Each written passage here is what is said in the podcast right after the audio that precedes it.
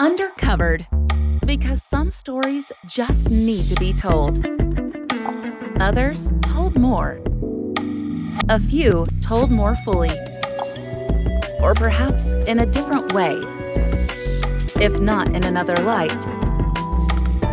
Welcome to Conversation about some of the stuff that's just undercovered. Welcome back to Undercovered. My name is Bing Kimpo. On a recent trip to Jagna in Bohol, I was brought to the hillside shrine to the Birhen Sang Barangay. It's a rather modest shrine, yet it offers a majestic view of the municipality. I later learned from their mayor, Joseph Rañola, that a 100 foot image of the Blessed Mother will soon be installed there, dominating the skyline of that Visayan port town, along with similar sized statues of San Pedro Calungsod and their patron, Saint Michael the Archangel. I was intrigued by the name Birhen Sang Barangay and the idea of a devotion to Mama Mary that is Filipino in origin. That's been around for nearly 75 years now, but which a number of us still may be unaware of. In this episode of Undercovered, we're speaking with Father Toffer Tejido, Spiritual Director of Barangay Sang Birhen in Luzon, to find out more about the Birhen Sang Barangay.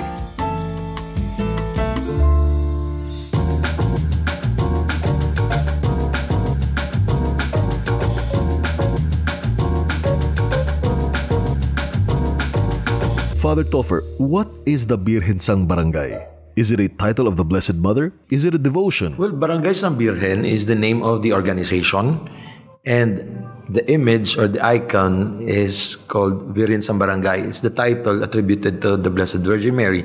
She's called the Virgin of the Barangay. So whenever we pray the Rosary, you look up to her and ask for intercession for her guidance as Virgin Virgen San Barangay. So it's the Virgin of the Barangay. I understand that the devotion to the Birhen Sang Barangay goes back to 1949 when its founder, then Silay Negros Occidental Mayor Antonio Gaston, recovered from a grave illness. Please tell us a bit more about how the devotion began. It was first a personal thing, you know, coming from uh, Mayor Gaston. He had this uh, sickness, and then he he was praying to the Blessed Mother, praying the Rosary, and he, he said that if ever he was healed, he will devote his time, his life, in promoting the devotion to the Blessed Virgin Mary, and then and it and he was healed. That's why he started this uh, organization, Barangay Sang Birhen, primarily to promote the devotion to the Blessed Virgin Mary and the call of Fatima that all families should pray the Rosary. And then what is interesting to note is that when he started this, he started it with his own people, the sakadas, his workers, hacienda. And then he would call uh, um, uh, as the as the devotion to the, the barangay, Biren San Barangay uh, continued to grow. He was telling this, we are the little people of the Blessed Virgin Mary. Kasi nga, nagsimula sa grassroots yung kanyang paanyaya na magdasal ng rosaryo at bawat tahanan. And then he would begin, he would start this devotion with together with his comrades, eh, his, his friends. There are seven people who started this. They are the pioneering uh, seven men who started praying the rosary together and then eventually why not bring this to why not pray this rosary to, to your house? And then eventually, seven of them would alternately pray the rosary sa kanilang bahay. And then ito na naging pattern na ginagawa nila for for for all the uh, ano mga workers sila sa hacienda, mga house help nila. But this was started in response to the call of Fatima uh, to pray the rosary. By way of background, the apparitions of the Blessed Mother at Fatima in Portugal took place in 1917 amidst World War I. The message of Mama Mary, as relayed through the children at Fatima then, was for all of us to pray the Rosary.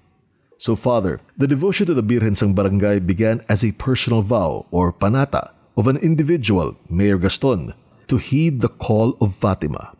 It then extended to the workers in his hacienda and to his friends. How did it grow into an organization? It evolved into an organization formally as they consulted with the Bishop of uh, Bacolod then, Bishop Manuel Yap. And then eventually, since it, it was really growing as an organization, that's to uh, have the blessing of the bishop in order for all parishes to have this kind of organization in the parish. The devotion to the Birhen Sang Barangay came to be organized as the Barangay Sang Virgen and was approved as a mandated Catholic action in the Philippines in 1955. It is under the ecclesiastical authority of the Catholic Church. Then, as now, they promote the praying of the Holy Rosary in groups. Why do you think this devotion resonated with people, particularly when it started? I believe it was after the war then, eh. the war. And people would really need to have somebody to hold on to. It was, they were just uh, parang rising after the ashes of the war. No, it was in the 1950s. And then, uh, that's why people would would have this uh, ano na, parang devotion no and then yung mga dahil nga sa mga workers mga grassroots mga pami-pamilya mas mabilis na ginagawa. And then during that time wala namang technology na to be this uh, to be source of distraction eh. Part of life is prayer. Early morning going to church. And then in the evening the angelus 12 noon 6 p.m angelus and then we pray the rosary. Oh, parang isa uh, and then mabilis ang pagkalat niya. Hindi ko ma-explain eh. I, I parang I, I believe it's still it's a miracle of the Blessed Mother, no? The devotion to the Birhen Sang Barangay caught on and spread quickly across the country. Bakit kaya, Father? Dahil yung mga tatay ang nagsimula ang tatay magsasabi, o magdasal na tayo, alas 6 magdasal tayo ng rosaryo. No? At mabilis kasi pamilya, pami-pamilya ang ang ano ang nagkakaroon ng debosyon. At hindi lang personal, private na pamilya sa amin lang to kami. Umiikot kasi. Umiikot. So sa pag-ikot, 'di ba? An experience of encounter. We pray the rosary, we encounter God we encounter Christ. That is through the eyes and the heart of the Blessed Virgin Mary. Pero encountering people as you pray the rosary is something, I believe, you know, it's a blessing. It's the hand of God that I believe, no? Not allowed it to, to ano, to grow no? and to spread no parang sa spread spread like wildfire and then I believe sa, yan yung siguro gusto rin ng mahal na ina because what she wills is the will of the Father.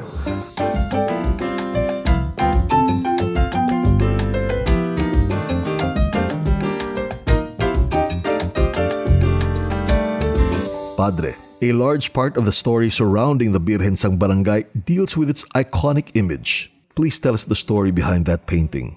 According to Bishop Yap, this is uh, the miracle of inspiration because they were looking for painters. Bacolod does this uh, un- uh, college of architecture and fine arts. It's La Consolacion College.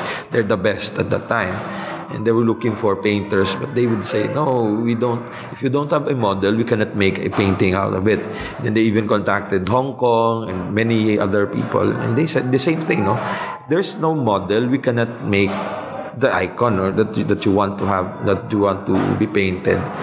And then somebody else no sa Iloilo this Mill Hill priest uh, he said that we have a, an inmate here at the leprosarium and he knows how to paint. No? But he doesn't have any formal education. But then he painted the image. And then for me, no, I mean, his interpretation, a leper in the Bible is the one who is uh, set aside by the community, by society. But this leper is the one who made this painting. It's not even, no, we don't call this as a vision, but whenever he paints, he prays the, the he prays three Hail Marys. And even to an extent, uh, Bishop Yap, what's the, he saw the picture, black and white picture sent by Father Pixner, a Mill Hill priest. Uh, we have this uh, inmate who painted this. And then Bishop Yap, oh, this is a work of art and inspiration. So the first miracle I believe no, of the of the Barangay is her being painted by a leper, a lesser person, but a person who is devo- devo- devoted to her. I first came across the Birhen Sang Barangay in Jagna, Bohol, which is a bit of a distance from the devotion's place of origin in Silay, Negros Occidental. Now, it turns out that the Birhen Sang Barangay does have a special place in the hearts of the Boholanos. A blessing came upon them in 1975 following a period of drought. Please share with us what happened in Bohol. The Boholanos were asking the national officers of the Barangay Sang Birhen, Bacolod, if they they could borrow the original icon to visit Bohol. There's a backstory to it. One of the founders would tell us that uh, it would, would be very difficult to bring the icon since it's very uh, large, no? But for them, they consider it as a miracle nung nagkasya siya sa front part ng passenger side ng eroplano.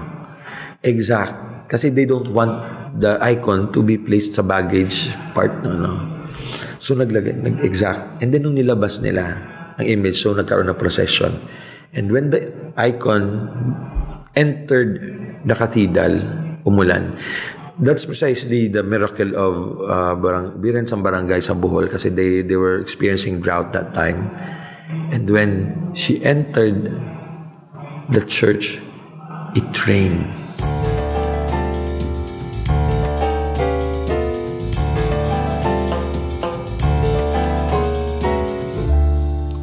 Is the devotion to the Birhen Sang Barangay right now? Right now, we are preparing for our 75th year. That's why there's this movement of uh, uh, simultaneously from from all the member dioceses preparing for that 75th year and strengthening strengthening the organization.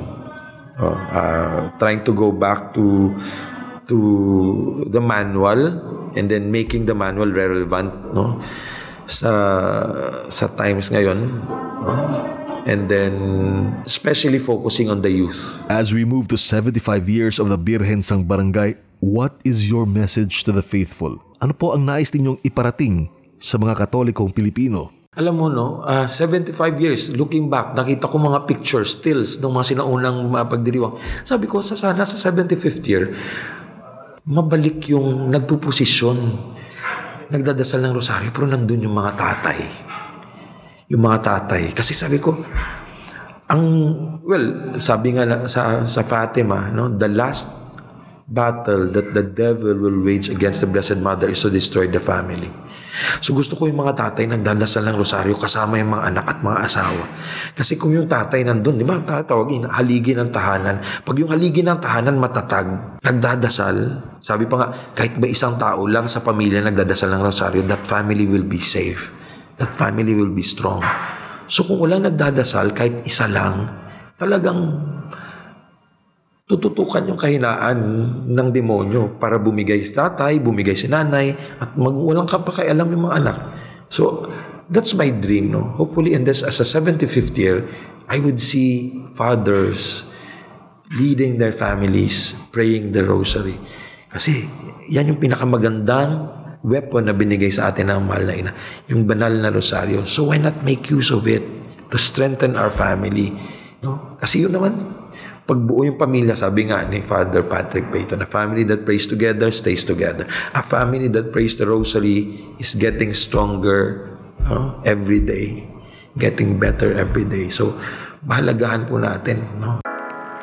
And that was the first part of our feature on the Birhen Sang Barangay, a homegrown devotion to the Blessed Mother focused on answering her call at Fatima to pray the Rosary.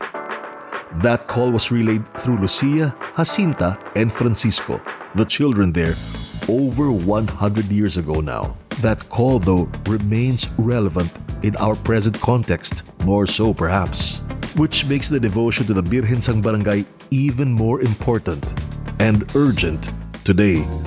Join us again next episode as we talk more about the Birhen Sang Barangay with their spiritual director for Luzon, Father Toffer Tejido. This has been Bing, and you've been listening to Undercovered.